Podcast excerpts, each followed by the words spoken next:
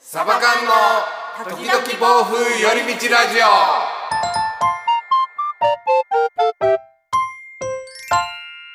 さあ、ラジオの時間です。こんにちは、つねです。エリです。お上松さんお休みのサバ缶です。やすみです。よろしくお願いします。まあ、はい、本日3本目の収録となります。よろしくお願いします。そうですね頑張ってますね。頑張ってますね、汗水かいて。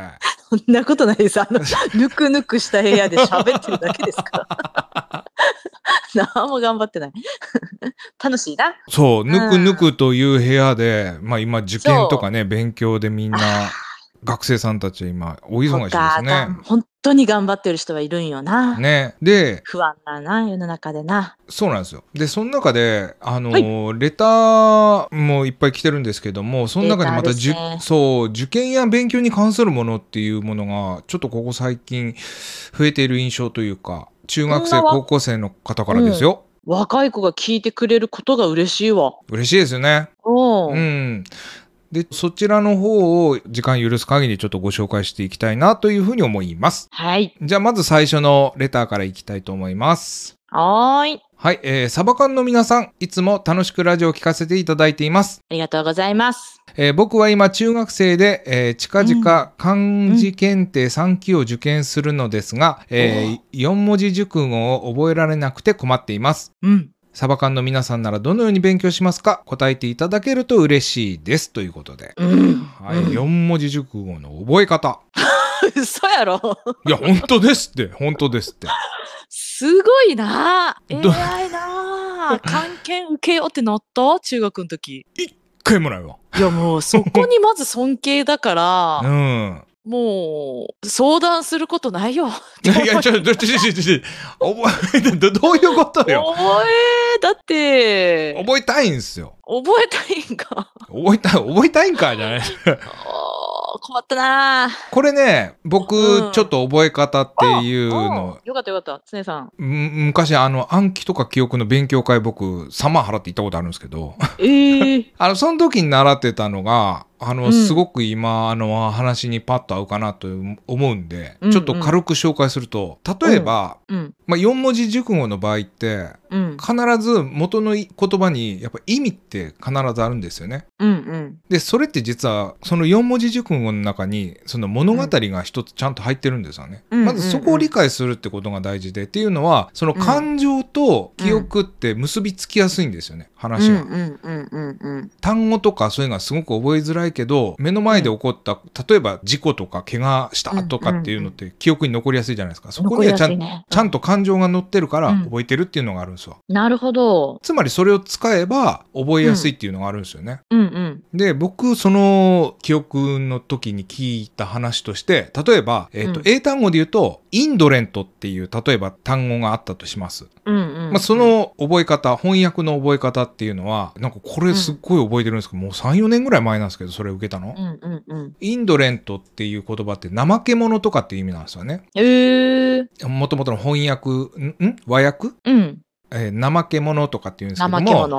う。うんん、それの覚え方はインドのレント技師さんはすっごい怠け者なんですよ、びっくりするぐらい、うん。こうやって覚えてくださいって言われたんですよええインドのレント技師さんは怠けう者、ん。うんうん。それ。を頭の中でめっちゃ怠けとる絵を想像するんですようん。それで覚えるんですよインドのレン確かに、それは覚えれるな。うんそんな感じで他のことも結びつける。そうなんですストーリーを作るんですよ例ストえーばリー単を作る。じゃあその四字熟語で言うと例えばじゃあ、うん。ななんかあるかいね。四字危機熟一語。髪ってあるじゃないですか危機一髪。はい、あります。もともとのその危機一髪の意味って僕ちょっと分かってないんですけども、うん。うん危機一髪の一発のパツって紙って書くんですよ。うんうんうん。で、もしこの危機一髪って覚えたいなと思ったら、うんえっ、と、カズさんのつむじは危機一髪残っているとうか、ん、紙、うんうん紙って書くんや。う一発、危機一髪残っている。うんカズさ、うんんつむじなんとか生き残っとるんや、危機一髪で、みたいな。うん。わあ、すごいね、つねさん。面白い、それ。そう、そういうふうに覚えていくとお、うん、なんか確言かにう、ね。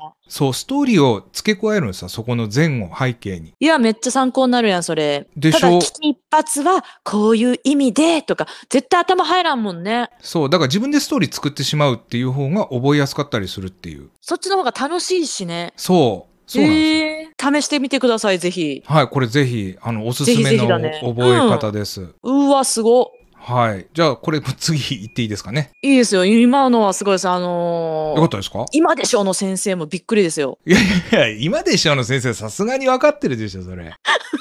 それぐらいそこまでではない。それぐらいじゃないと思うけどね。常予備校流行るんじゃない入るわけないよ、もう。怖いわ、そんな。さあ、次のレターいきます。はい。はい、えーこんにちは、中3男子です。お僕は実力テストや定期テストが終わると、過去結果が良くても悪くても、何もする気力がなくなることがあります。あらあら。うん。受験があるし勉強しなきゃいけないことはわかるんですが効率が上がりません、うんうんえーサバカのメンバーの皆さんは何もしたくない時などありますか、うんまたそのような時どのように対処していますか参考にさせてくださいということで、やる気とかっていうや話るだ気よねをどうすれば持てるのかやないわゆるそのモチベーションの上げ方ですよね。そうだようね、ん、だから今受験だから勉強しなきゃいけないの分かってるっておっしゃいましたよね彼うん、でその受験になんで受験うん。しなきゃいけないのかがもしかしたらまだないからああ、必要性みたいな。例えばもう絶対医者になりたいんだっていう人って受験っていうか、医者になりたいから猛勉強するじゃないですか。うんうんううんーんなんか受験に受かりたいだけやと、確かにやる気ってね、うん。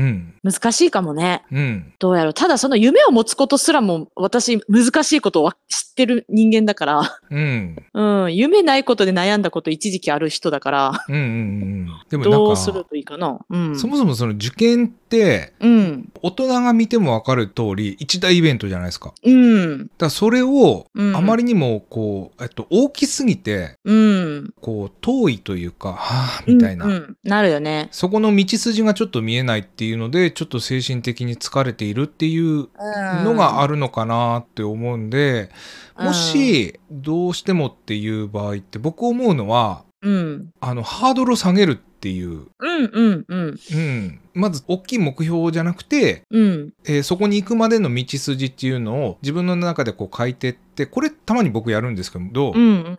例えば早く寝たいなっていう時はじゃあうん。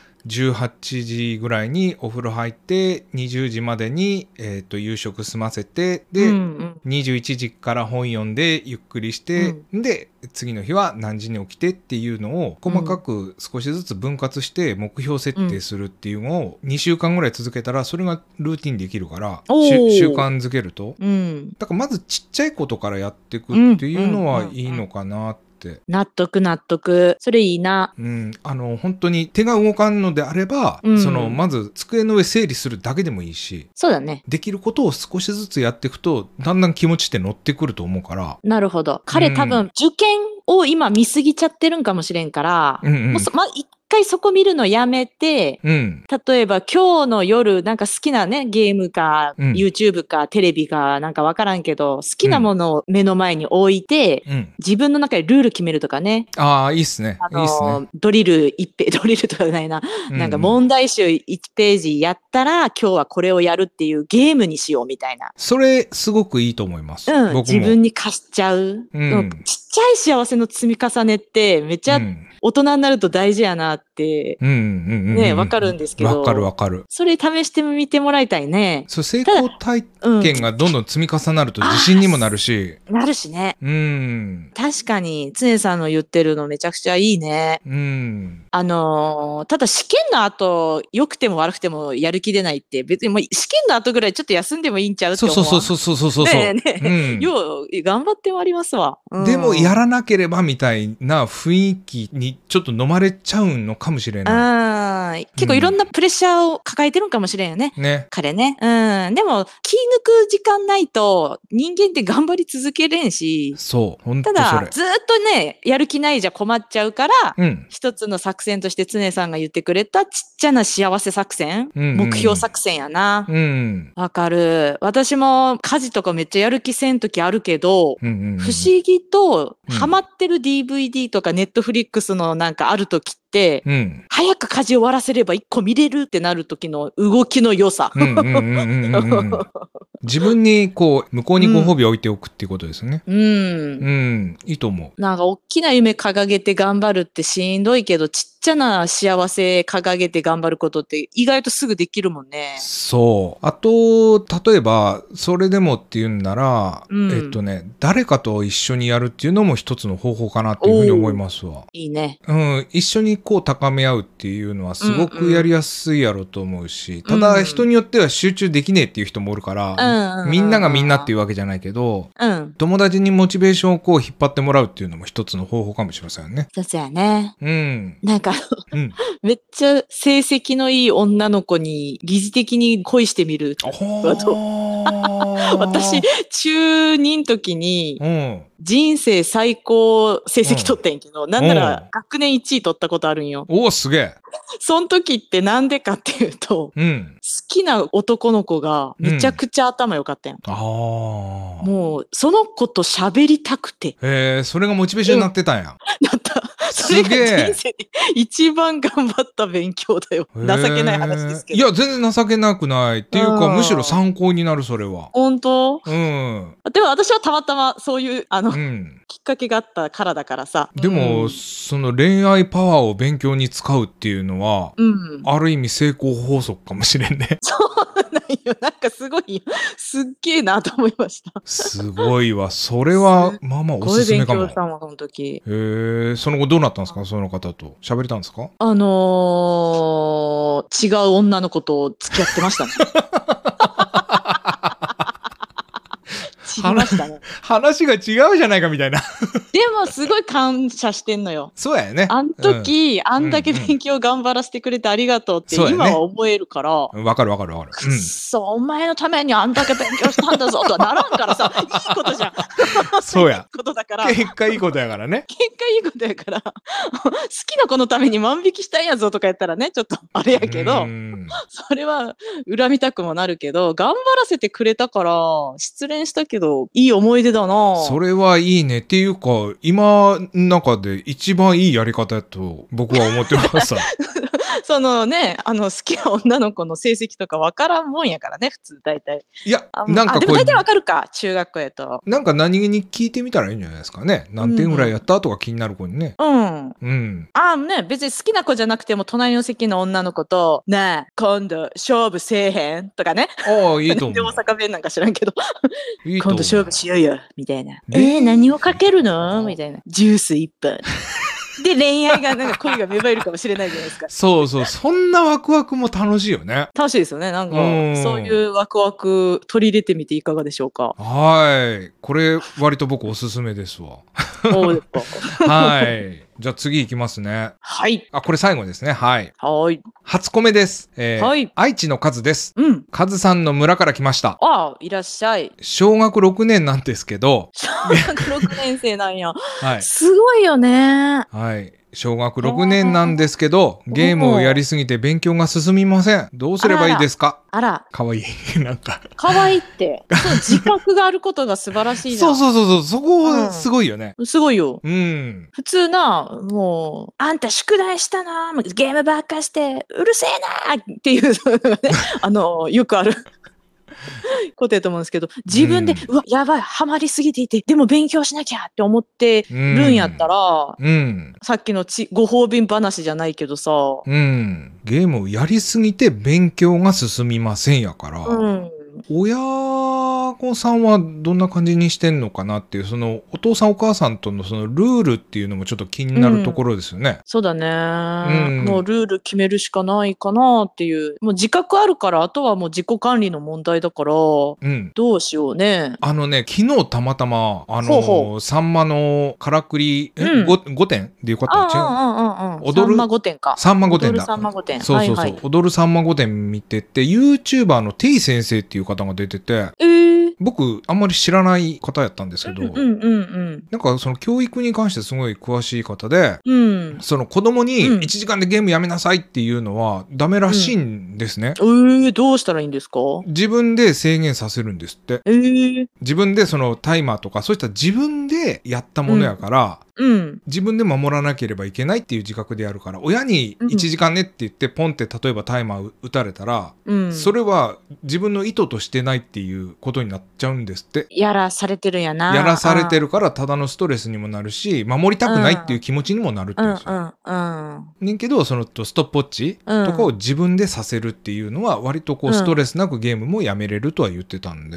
ああ、そうか。うん。もう、え、小6か。だから小、六タイマーをちょっと目覚ましテレビでもいいけど、買ってもらうといいわ。そうですね。あのー理由言えば絶対親御さん嬉しくて買ってくれると思うし、そうこれをあの何より言った方がいいと思うけどね、お父さんお母さんにね。言うた、相談するといいと思う。うん。で、じゃあもうお母さんがじゃあ1時間で決めましょうって、じゃなくて自分でタイマー買ってもらってうん、セッティング。なんか私そうそうそう親御さんとか自分がもし携帯持ってたらだけど、携帯のストップウォッチあんま使ってほしくなくて。あああなるほどねの。、最近読んだ本で、うん携帯で何でも今できちゃうじゃない。うん。目覚ましも。うん。でも、そのせいでデジタルにズブズブになっちゃうから、うーんなるほどね。代わりが効くものは、例えば目覚まし時計とかは、うん。携帯でやってる人多いけど、うん。目覚まし時計がいいって、やっぱり。うんうんうんうん。納得やなそれも。そう、だから彼も今、勉強はかどらんくて悩んでるから、携帯とかでタイマーしちゃうと、うん。次は携帯見ちゃうと思うので、うん。タイマー止めたついでにちょっとね、なんかね、見ちゃおうみたいになっちゃうから、そう。タイマー買ってもらい、 うん。いや、お今俺は安い本でし当ょその通りやと思う。うん。うん、ん目覚まし時計でもいいから、自分でせ、その、常さんがそういうふうにアドバイスしてくれたからさ、うん。タイマー買ってもら おう。中は中途半端にスマホタイマー止めに行っても他のアプリ目に入ったら触っちゃうもんね。入るから、 そうそうわそう。かるよ。絶対そうい うやめ意た方味がもあるよね。いい。うん。うん。お母さんがお料理で使ってるやつあるんやったら、それでもいいしさ。多分100均とかにでもありそうな気あがるせんね。でもないけど100均ねっ。ていう買ってこよう。自分のお気に入りの、ね。ね。自分うの、ん。もう武器みたいな感じで、うん勉強のやる気を起こさせる武器みたいな感じで。うん。もうしっかりさ、自分、自覚ある子やから。すごいよね。は素晴らしいって自信持ってほしいわ、できる、うん君ならできる You can do it だよあと頑な張んってかねそうゲームをまあ徐々に減らしていけたらいいけど、また勉強もそのゲーム感覚でやると勉強楽しくなるかもしれないしね。うんうんうん本当やうねん、自分にそうワクワクをこう貸せるようななんかそういった仕組みをうん自分で作れて、まあおお父さんお母さんとも協力しながらねそうだねなんかゲそーうムも悪いことばっかじゃないからねそうやあねのそんな罪悪感持ちすぎずメリハリやなそうそう、れうんーんという感じでしょうかねほんと幸あれだよ君にありがとねはいい小や学こ六れ本年生当でこちらこそありがとうラよジオ聞いてくねれてうんもう感謝しかない大大人になった時楽しみやなまた会おうみたいな感じですよねまた会おうな うんジャンプのキャラクターみたいになってるじゃん 私また会おうないかがだったでしょうかはいはい。あのー今まだ受験を控えている方はもう少しなんでね、あの、ぜひそうだ頑な張ってくださいというところで。うんは。はいい。はい。もしよろしかったらチャンネルフォローやコメントの方もまたよろしくお願いいたします。お願いします。はい。それでは皆さんまた次回お会いいたしましょう。さよなら。さよなら。